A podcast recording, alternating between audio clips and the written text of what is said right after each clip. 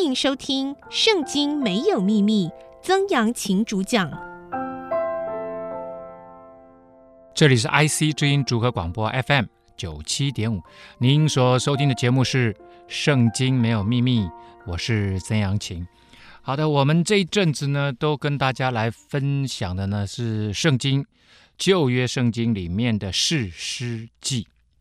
那这个士师记里面呢，有很多的救国英雄，拯救以色列人，或者是部分的以色列人哈，从这个外族的压迫当中，能够被重新恢复自由的啊，这样子的一个生命。那上帝借着这些事实，他都是被神的灵充满的。把以色列人拯救出来，获得自由，其实最重要的一个目的就是让他们能够自由的来敬拜上帝啊，能够来跟随上帝。但是以色列人那时候其实已经深深的被迦南人这块土地上面迦南人他们的信仰、他们的武力压制了啊，剥削了、抢夺了啊。那我们从上一次呢已经讲到了 Samson 啊，这位。最激烈的一位士师啊，他的一生呢、充满了传奇啊啊！那上一次我们讲到了他杀了一只狮子，结果没想到回头一看，哇，狮子里面居然有蜂蜜啊！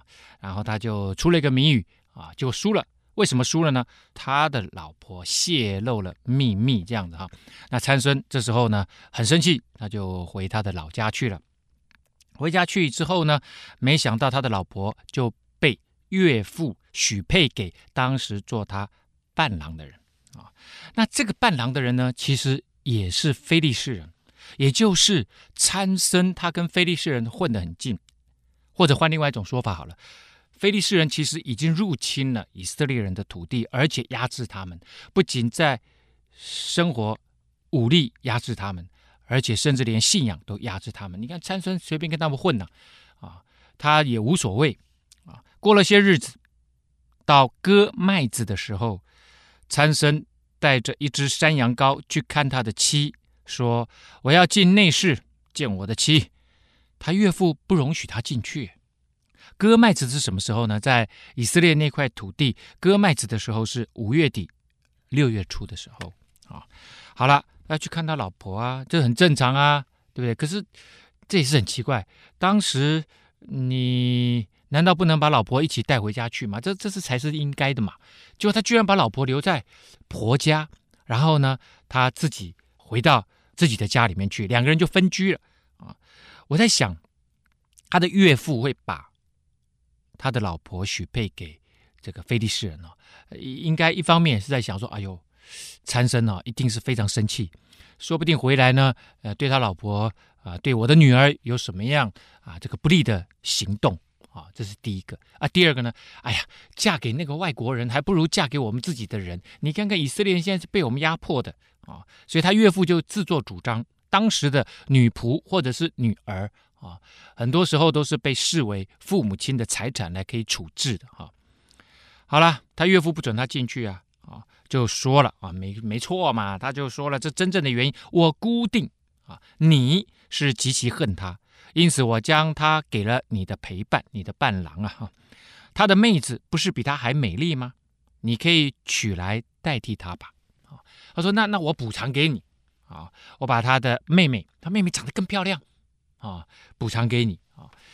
那这个你看看哈，他他连他妹妹都可以 都可以处置啊，所以你就知道我刚刚讲的那个概念了。结果参孙说这个人呢很情绪化，他第一个当然就是不爽了。”这回我加害非利士人不算有罪了，啊，其实参孙呢，他就某个方面来看，他完全不像个拿细耳人，就是他该替他自己的身份啊，拿细耳人我们上次讲的分别为圣，就是奉献给上帝的人，他该守的这些律法戒律，他通通都没有守啊。我相信他之前结婚的时候，他也喝酒哈，喝得很爽这样子。那他也没有好好的跟随上帝，可是呢，上帝却借着参孙的时候要来解放以色列人啊。那借着什么？就借着这件事情，借着他的冲动，借着他的无聊啊，去弄了一个谜语啊，来让本来可以跟非利士人好像和平相处的宁可被压制的这样子的生命的以色列人产生了裂痕。所以神的计划，神跟人之间约定的计划，神说我要解放你，即使啊你这个人活在罪里面啊，你没有跟随上帝，上帝还是可以使用你。你说啊，怎么上帝会使用这种人？没错，上帝使用很多奇怪的人呐、啊。啊，上帝也使用尼布甲尼撒王，那时候的巴比伦王，那时候是征服了以色列人，而且这个把以色列人。完全都迁离了他们那块土地，而且极其的虐待以色列人。上帝也使用他，上帝使用他什么来惩罚以色列人？所以这些人是上帝的工具。有一些跟随上帝、非常非常爱上帝的这些人，被上帝使用，上帝把他当做器皿。器皿呢，圣灵充满它，可以再充满它，可以大大的使用它，它有很有能力。可是呢，工具工具啊、呃，你仅仅是被上帝使用的，上帝要完成他的计划啊。我们人看的是从片段，我们生命当中的经验看片段，但是上帝可以从全貌啊来看整个呃历史、人事，甚至你自己生命的发展。啊，参孙说：“好啊，我这回又加害非利士人，不算有罪了。看到没有？他可以开始攻击非利士人，让他身为神工具的这个角色能够被发挥出来。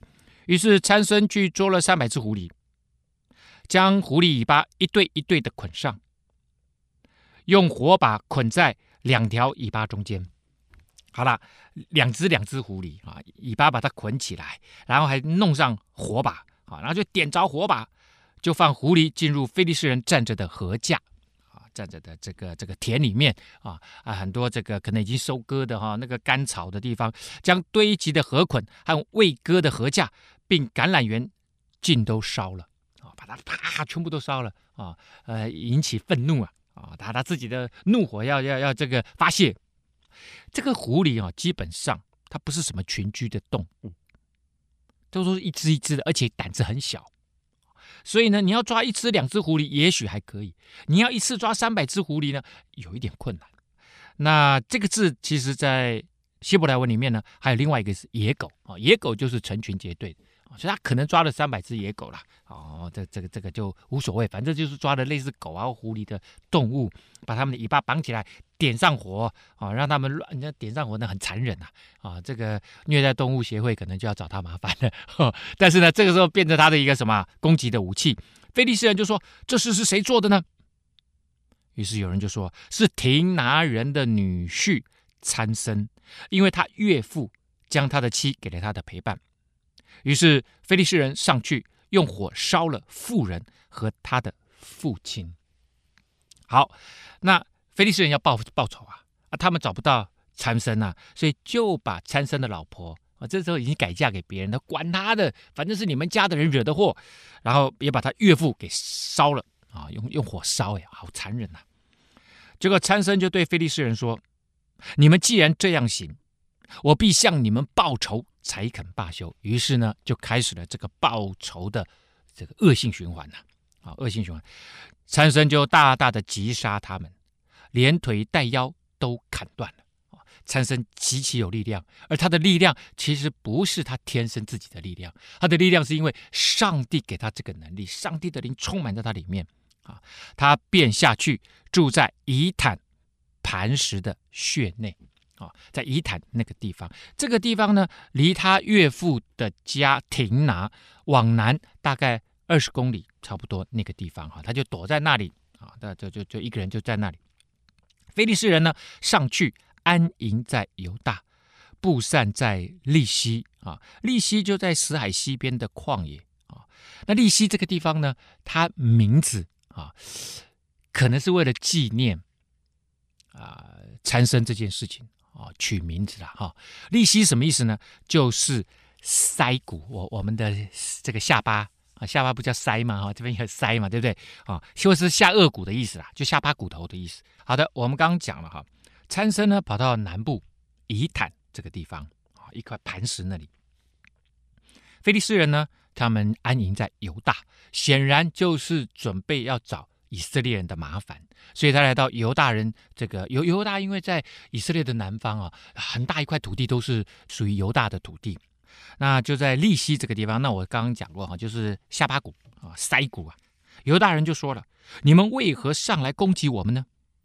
他们说：“我们上来是要捆绑参孙，他向我们怎样行，我们也要向他怎样行。”那参孙杀了他们很多人呐、啊，他们当然想要报仇，所以跑来，因为以以色列人或者犹大人现在是被他们欺压的。那非利士人呢，就说：“把他交出来，这个混账，他杀了我们好多人。”于是有三千的犹大人就下到了以坦磐石的这个洞里面。就对参孙说：“非利士人挟制我们，你不知道吗？你向我们行的是什么事呢？意思说你闯的是什么祸啊？你现在连累到我们了，看到没有？这些犹大人哦，屈膝卑躬去讨好菲利士人。这时候有一个英雄啊，即使这个英雄私生活再怎么不检点哈，跟菲利士人之间。”然啊！现在他因为跟菲利士人决裂了，所以他击杀菲利士人。结果呢，犹大人不跟他站在同一阵线，反而来找他麻烦。所以你看，那个时候的以色列人，他们整个的那种自我的尊严都被人家践踏了，他们也都无所谓。他们只要屈膝卑躬，能够好好的活着，他们就 OK 了。那实际上，这个挟制不仅仅是他们武力被辖制、被压制。而且更重要的是，他们的信仰其实也被辖制。这个信仰被辖制的意思，就是说，以色列人其实这时候已经跟随非利士人的信仰，去信一些乱七八糟的。也许他们还知道耶和华神是他们的神，不过呢，他们已经在拜很多假神偶像了啊！对上帝已经不是上帝，也许是 one of 他们的神明而已啊！好了，他回答说：“他们怎样向我行，我也要向他们怎么行啊！”这个呢，也是参孙，这就是参孙的回答。参孙的回答跟非利士人是一模一样的，就他们怎么对我，我就怎么对他。啊，他把我的这个岳父，把我的老婆烧了，我就怎么怎么对待他们啊。所以双方都要报仇啊。犹大人就对他说：“对这个英雄啊，犹大人真的很懦弱。你可以看出这个时期的犹大人啊，你会发现上帝每一次对跟随他的人都说不要害怕，不要惧怕。为什么？”因为上帝掌管，上帝帮助你，只要投靠上帝，紧紧跟随上帝，你可以不用害怕。所以显然犹大人现在不知道他们的靠山可以是上帝啊，掌管一切的上帝，所以他们好害怕。啊，他宁可跟敌人有那种屈膝卑躬式的和平相处，也不愿意啊，这个得着自由来敬拜上帝。所以呢，这犹大人来跟他们的英雄啊找麻烦。我们下来是要捆绑你，把你交在非利士人的手中。这个时候我还记得以前我们那个有那个什么日据时代的时候啊，廖天丁哇劫富济贫啊，帮助很多台湾的人对抗呃日本人。哇，那时候的故事都是台湾人呢、啊，这个呃，这个呃，巴不得、啊，呃，有机会遇到廖天丁的时候啊，如果廖天丁被追杀的时候，呃，帮廖天丁隐藏啊，帮廖天丁逃走，哪有像这种的？犹大人居然要捆绑他们的英雄给敌人，参僧就说：“你们要向我起誓，应承你们自己不害死我。”啊，参僧说：“可以啊，你把我捆起来，但是你们。”不能害死我，你们可以把我交给敌人，但是你们不能害死我。他们就说了，犹大人就说了，我们断不杀你，只要将你捆绑交在非利士人的手中。于是用两条新绳子啊，新绳子比较牢固嘛，那旧绳子都都烂烂的，新绳子牢固的捆绑参孙，将他从以坦磐石带上去，带到哪里去？带到非利士人那里去。参生到了利希。非利士人都迎着喧嚷，哇！杀了他，杀了他！啊、大家都在那边闹着哈、这个要报仇。耶和华的灵这时候大大的感动参孙，他臂上的绳子就像火烧的麻一样，啪啪啪啪全断了，他的绑绳都从他的手上脱落了下来。他见一块未干的、还没有干的驴腮骨啊，就伸手拾起来，用以击杀了一千人。哇，一千人！你武功再高强，你靠你一个人能够杀一千人吗？当然不可能了。而且他拿的是什么？驴子的下巴骨，那可能是驴子的整个头了，那加上一个下巴骨啊啊！那能够杀一千人吗？不行。所以这是超人的行径。这个超人的行径、超自然的力量，其实就是来自于上帝。所以利息就是下巴骨、腮骨、驴腮骨、驴子的下巴骨头，用这个东西都能够杀了一千人。参僧就夸口说：“我用驴腮骨杀人成堆啊，用驴腮骨杀了一千个人。”啊，所以上帝很奇妙，借着以色列的懦弱。借着参僧的这个情欲啊，不知节制啊，我哦，充满了怒气冲动的年轻人，哎，来履行他对以色列的约定，就是我要来救拔你们。所以这些人在目前最糟的状况下，上帝一样可以把他们当作工具，完成他的计划。当然，上帝是希望有一个真实的器皿，能够被他来使用啊。好，那这个呃。我们看到了哈，你说啊，这个参生这么糟糕，上帝的灵还大大的感动他，充满他啊！我再说，上帝要完成他的计划啊！这时候我们看到他很有能力啊，Samson 他非常有能力，他打败了非利士人啊，他有圣灵的恩赐，恩赐 gift 啊，gift 这个 Holy Spirit 给他这个 gift，让他有呃能力。来拯救啊，来来杀这个非利士人。其实他的用意不是要拯救以色列人，对参孙来讲，他的用意是要报仇，在非利士人身上报仇。所以这个人呢，他里面有上帝给他的能力，可是却没有从上帝圣灵充满他之后，他应该要用新约的话来讲，就是要结出那个果子啊。就是那个生命要有一个美好的结果，也就是他没有生命没有改变，还是原来的乱七八糟的生命啊。一个好的这个能力啊，恩赐是应该要用来服侍人、帮助人的，来服务人、帮助人，更多的认识上帝。可是呢，你会发现参孙的动机不是要帮助。解放以色列人，他真正的动机是要报仇，他充满了怒火啊！所以呢，你会发现呢、就是即使是错误的人，上帝一样可以使用他，导向他正确的这个这个计划。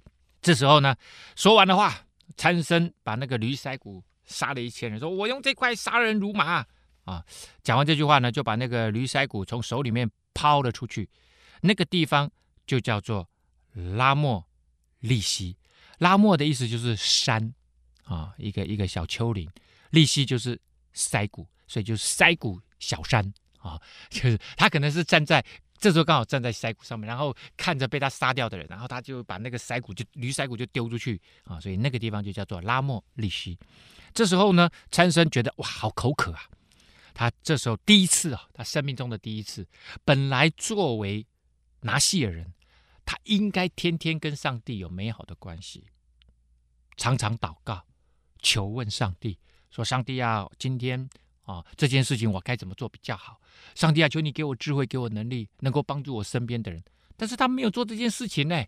他这时候第一次在圣经里面记载，他第一次求告耶和华神说：“你既借着仆人的手施行这么大的拯救，岂可任我渴死，落在未受割礼的人手中呢？”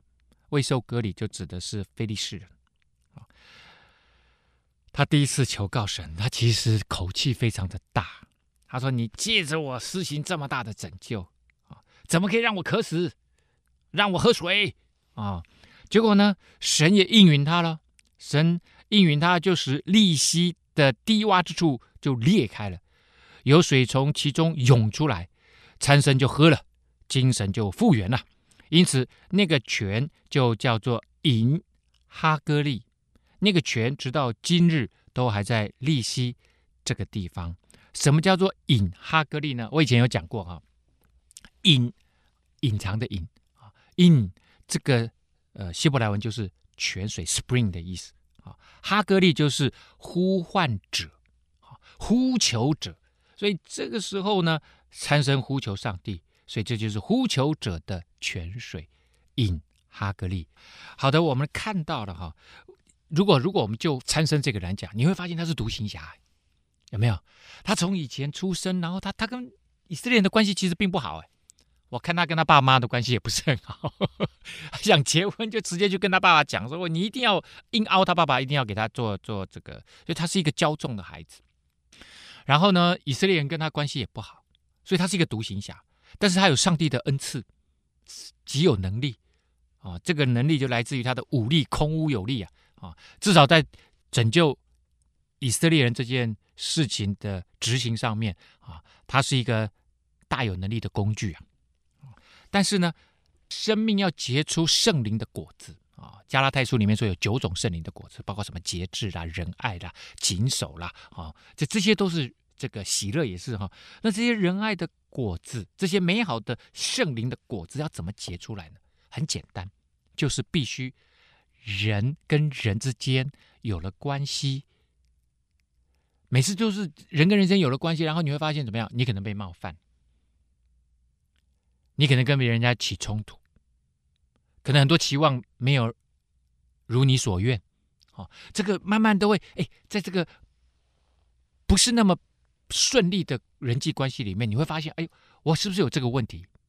哦，也许你看到对方有问题，通常我们都是看到对方有问题，但是更多时候可能是我们里面有问题。那这个里面的问题呢，能够愿意被上帝提醒、上帝教导。然后生命慢慢改变，这个叫做圣灵的果子。这种圣灵和生命的品格是一种生命改变之后的表现。那这都是必须人跟人之间能够有这个关系，才能够结出果子啊。那能够有这样子的往生命美好的方向改变，其实很重要是要被上帝引导。所以跟上帝的关系，第一个要很好。第二个，跟人的关系也要很好，这样才能够结出圣灵的果子，生命的那些道德的美好的表现才会呈现出来，这个人才会被改变，才会被人喜欢，而且才能够帮助到别人。所以要尽量避免那种独行侠式的跟随上帝的人啊，成为那样子的人，也就是避免独行侠式的基督徒的生命。参生就是个独行侠。好了，那接下来呢？呃，我们看到参生哦，简直就是一个情欲一旦发动哦，就完全没有节制的人。他完全被情欲这个东西牵制着走，怒气啦、愚蠢呐，所有东西，他生命中不好的东西全部都发动了。为什么？因为很简单，他跟上帝的关系不好，他完全没有看到上帝让他这些东西发动，他应该要改变，就他没有，他不是一个真正的拿细耳人，他没有分别为圣，跟随上帝。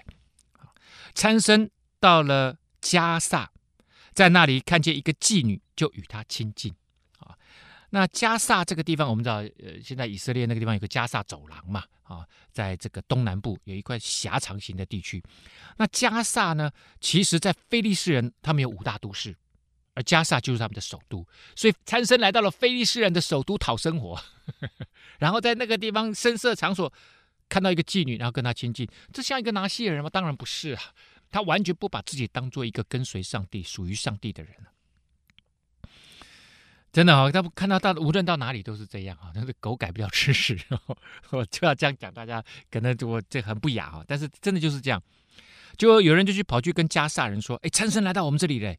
他们就把他团团围住，中夜在城门悄悄的埋伏，因为他知道他一定会从城门进出嘛。说等到天亮，我们就把他给杀了。结果呢，参孙睡到半夜起来，将城门的门扇、门框、门栓一起拆下来，扛在肩上，扛到希伯伦前的山顶上。你知道他扛了多远吗？他显然是发现了有人埋伏要，要要干掉他啊！所以呢，他睡到半夜起来，他就把干脆把城门直接给拆了。他就走出门，因为你们可能有人埋伏在那边，不让我进出嘛，一定把我堵住嘛。他就把城门给拆了，你把我锁起来是不是？好，我把它拆了。希伯伦在哪里呢？离加萨有六十公里。这个人扛着门板，而且还扛到山顶上，你就知道他那个一股蛮力啊。当他能够这样子的发挥他的力量，他就越来越觉得他天下无敌啊。所以能力会让人的骄傲啊无所忌惮呢。这个参孙真的是发挥到淋漓尽致。后来参孙在梭烈谷喜爱一个妇人，名叫大利拉。大利拉的名字呢，原来的意思希伯来文的意思是虚弱的意思我不知道为什么有人会取这个名字哦，大利拉。这个我们讲说痢疾啊，然后又拉肚子，大利拉，而且是大大的痢疾，拉肚子，这样就很好记了，对不对？所以虚弱的嘛，大利拉。OK，好，有人说他应该是个妙计啊，但是不知道，因为至少在这边没有写明啊。好了，参孙和他的妻子的关系。发现他跟非利士人是没有办法和平相处的，然后又来到了加萨，又跟妓女在一起，让他差一点被埋伏。所以参孙应该要有一点点的智慧，知道情欲会很容易让他陷入危险。这这么多次的失败，他没有任何学习。你看看啊，他来到了大利拉这里，菲利士人的首领上去见那个妇人。这个参孙又爱上了这个女女士啊，大力拉一定长得很漂亮啊。结果呢，菲利斯人的首领哦，他们的老大跑来找这个大力拉，找这个妇人。那现在已经是很明显的，他变成菲利斯人的公敌啊。所有的菲利斯人都知道他们要对付参孙啊，对他说：“求你哄骗参孙。”探探他为什么有这么大的力气？我们可以用什么方法来制服他、胜过他、捆绑、克制他？我们就每一个人给你一千一百舍克勒的银子。好了，所以呢，他们用钱要来买通大利拉，而且呢，显然也会让大利拉觉得他为国效力，显然也会让大利拉。觉得他是受到高层器重的，所以他也跟权力也沾上了边。这对大利拉来讲也有荣誉感呐、哎，大利拉就跟参僧就说了：“求你告诉我，你怎么有这么大的力气？要用什么方法才能够克制你呢？讲这么明白，显然大利拉的脑袋瓜也不是特别灵光。要是我，我们就旁敲侧击嘛，没有，直接问。”也许大利拉就是了解参僧也是一个智商不高的人呢、所以直接就这样子问了。结果参僧也回答他：啊，人如果用七条未干的青绳子捆绑我，我就软弱的跟别人一样。参僧骗他啊，参僧骗他。于是呢，菲利士人的首领就拿了七条未干的青绳子来交给妇人，他就用绳子捆绑参僧，参僧还让大力拉来捆绑他。参僧难道一点警觉心都没有吗？这个人真的是笨到可以呀、啊！有人预先埋伏在妇人的内室里，妇人说：“参孙啊，非利士人来拿你了。”参孙就挣断绳子，如挣断金火的麻线一样。这样他的力气根由，人还是不知道，大家还是搞不清楚他怎么会这么有力气。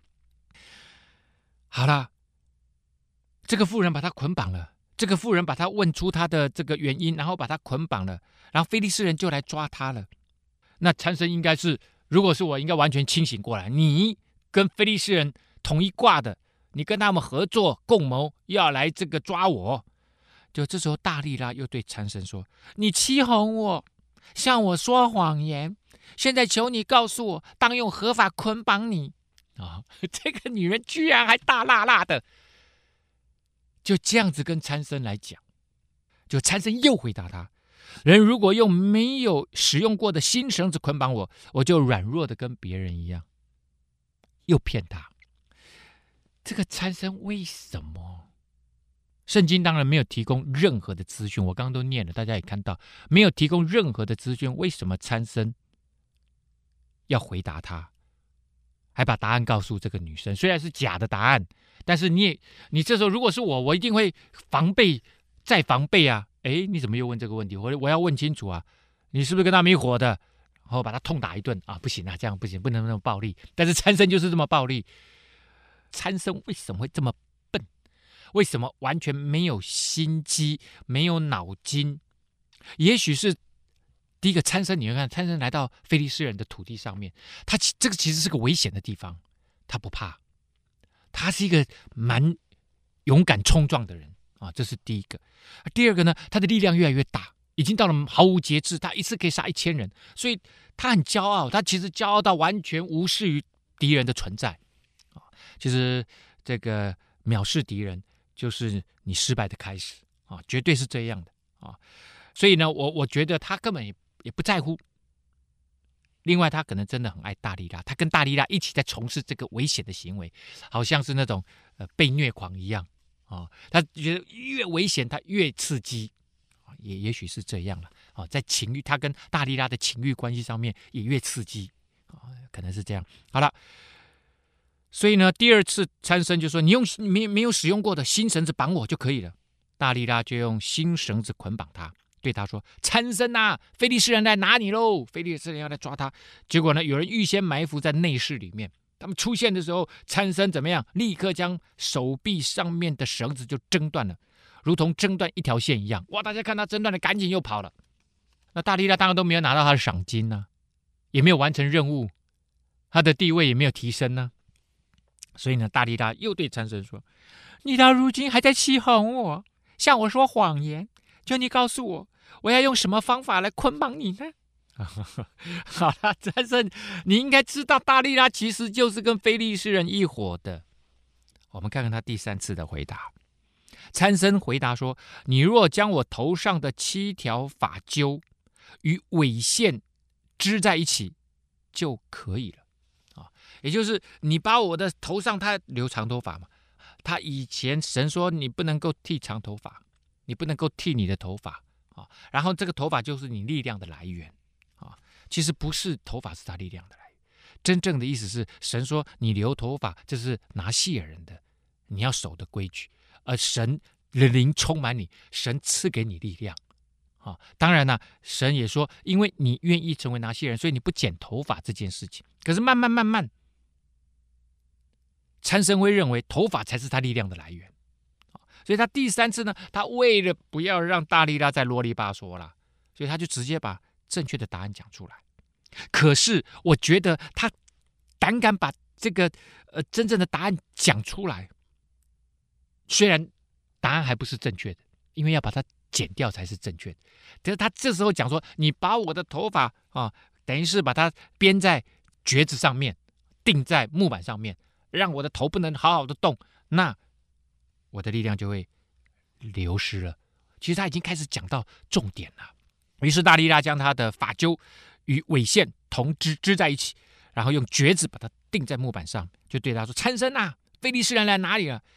参孙就从睡梦中醒来，将织布机上的橛子和尾线一起都拔了出来。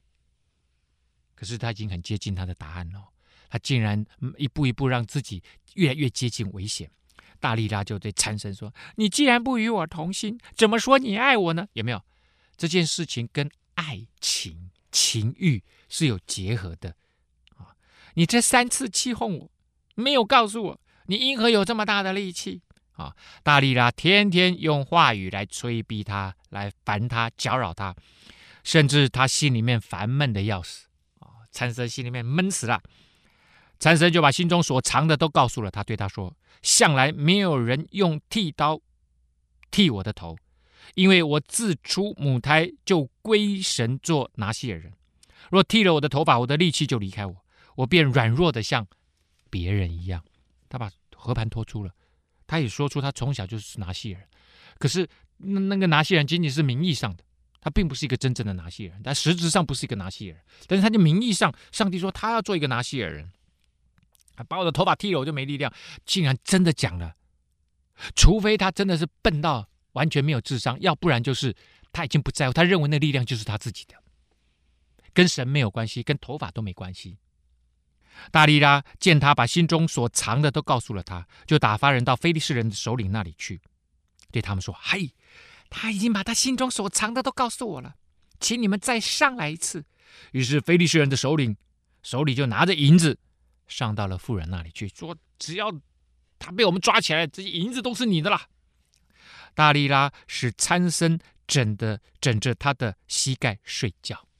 你看看哈，他把他的秘密讲出来，他还能够跟这个女人这么亲近，完全大辣辣的，一点防备都没有。他都没有想前面三次都有人埋伏在他房间里面，这一次难道没有人吗？如果这次再有人，那他把他秘密都讲出来了，他不会丧失他的力量吗？除非他觉得他不会，他觉得这个力量已经是他自己的了。大力拉叫了一个人来剔除他头上的七条发揪，于是大力拉克制他，他的力气就离开他。当然不是说大力拉有力量在制服他啊，即使上帝的这个力量离开了参孙，参孙还是一个男人，他还有还有一点点肌肉啊。这个大力拉大概没办法说大力拉的计谋，这个也不能算计谋，哪有什么计谋？这个完全没有计谋，这就是直白的问他而已，完全没有隐藏的问他。大力拉说：“参孙呐，菲利士人来哪里了。”参孙从睡梦中醒来，心里说：“我要像前几次出去活动身体，却不知道耶和华已经离开他了。”这个大概是旧约里面最悲惨的场面之一，最凄凉的场面。一个英雄不知道他的力量已经离开他了；一个英雄是上帝命定要当英雄的人，不知道上帝已经离开他了。上帝离开他的意思是，他跟神的关系结束了。对于希伯来人的犹太的信仰里面，神跟人在一起，就代表你跟神还维系的关系。所以呢，你会发现新约的门徒啊，你要跟耶稣有关系，圣灵才会充满他。所以耶稣的门徒在使徒行传第一章第八节说：“你们要等候从上头来的能力，要充满在你们里面。”这些门徒。都是跟随上帝的人，好，好，非利士人将他拿住，挖了他的眼睛，把他带到加萨，用铜链把他捆锁起来。他们就让他在监狱里面推磨。那推磨在在那个时代是女人做的工作，所以叫参孙去推磨。他眼睛也瞎了，也不能做什么工作，绑着他，反正他只能够一直绕着圈圈推磨，啊，就是羞辱他。本来是个大展神威的这个这个呃英雄。而且你看，来到加萨，他他在之前在加萨妓女那里，大家还记得吗？他把整个城门的门板都卸下来，他在那个时候大展神威。现在变成推磨的男人，而且是瞎了眼的。然而他的头发被剃之后，又渐渐长起来了，也很奇怪，非利士人居然没有注意到这点。如果是非利士人，就天天去剃他头发，他头发长出来，非利士人也没有警觉，可能非利士人认为他。一旦离开了他的能力，就没有办法再恢复了。非利士人的首领就聚集，要给他们的神大滚啊！这个大滚就是滚蛋的滚，去掉三点水，大滚献祭。大滚是农作物之神，给他们丰收，给他们祝福的啊！这个大滚神，并且要欢乐在大滚神之前，因为他们说我们的神将我们的仇敌参孙交在我们手中啦。众人就看见参孙。就赞美他们的神说：“我们的神将毁坏我们地、杀害我们许多人的仇敌交在我们手中了。”这就是指参孙哈。好，然后呢，他们正宴乐的时候，就说：“叫参孙来，在我们面前戏耍戏耍。”哦，这他们要羞辱霸凌参孙了。他们就把参僧带来，然后呢，就戏弄他。他们还让参僧站在两个柱子中间，这是在神庙里面哦。参僧向拉他的手的童子说：“求你让我摸着托房子的柱子，我要靠一靠。”很可怜呢、对不对？那个真正整个结构的柱子，你让我最大的柱子让我摸着。那时候房里面充满了男女，菲利士人的首领也在那里。房子的平顶上约有三千男女来观看参孙戏耍。参孙这时候求告耶和华神说：“大家还记得吗？”他第一次求告耶和华，这是他口渴的时候。这一次他求告耶和华神说：“主耶和华，求你眷念我，神呐、啊，求你赐我这一次的力量，使我在非利士人身上报那挖我双眼的仇啊！”他知道赐他力量，这时候他承认是耶和华神，而且呢，大家看到他是在大滚的神庙当中求告上帝耶和华神，而且他说主。耶和华主这个字，希伯来文叫阿多奈，是至高的主，所以他知道他求告的耶和华神是高于大滚神的，所以这是大滚跟耶和华神之间的属灵界的征战呢、啊。参神这时候抱住托房子的那两根柱子，左手一抱，右手一抱，说：“我情愿与非利士人同死，就尽力屈身，房子倒塌，压住首领和房内的众人。这样，参神死的时候所杀的人，比活着的时候还要多。”我们看到了哈，这个不是因为他长不长出头发，而是因为他再次的求告神，神再次的视他为他的仆人，而且他牺牲了自己，仿佛好像为了要拯救以色列人，而且呢，好像耶稣基督拯救众人一样，他牺牲了他自己。这一次，他真的像拿细耳人，他知道，他承认他是至高神，而且他愿意被上帝来使用。好，我们今天节目呢，到这个地方要告一个段落了。圣经没有秘密，我们下次再见。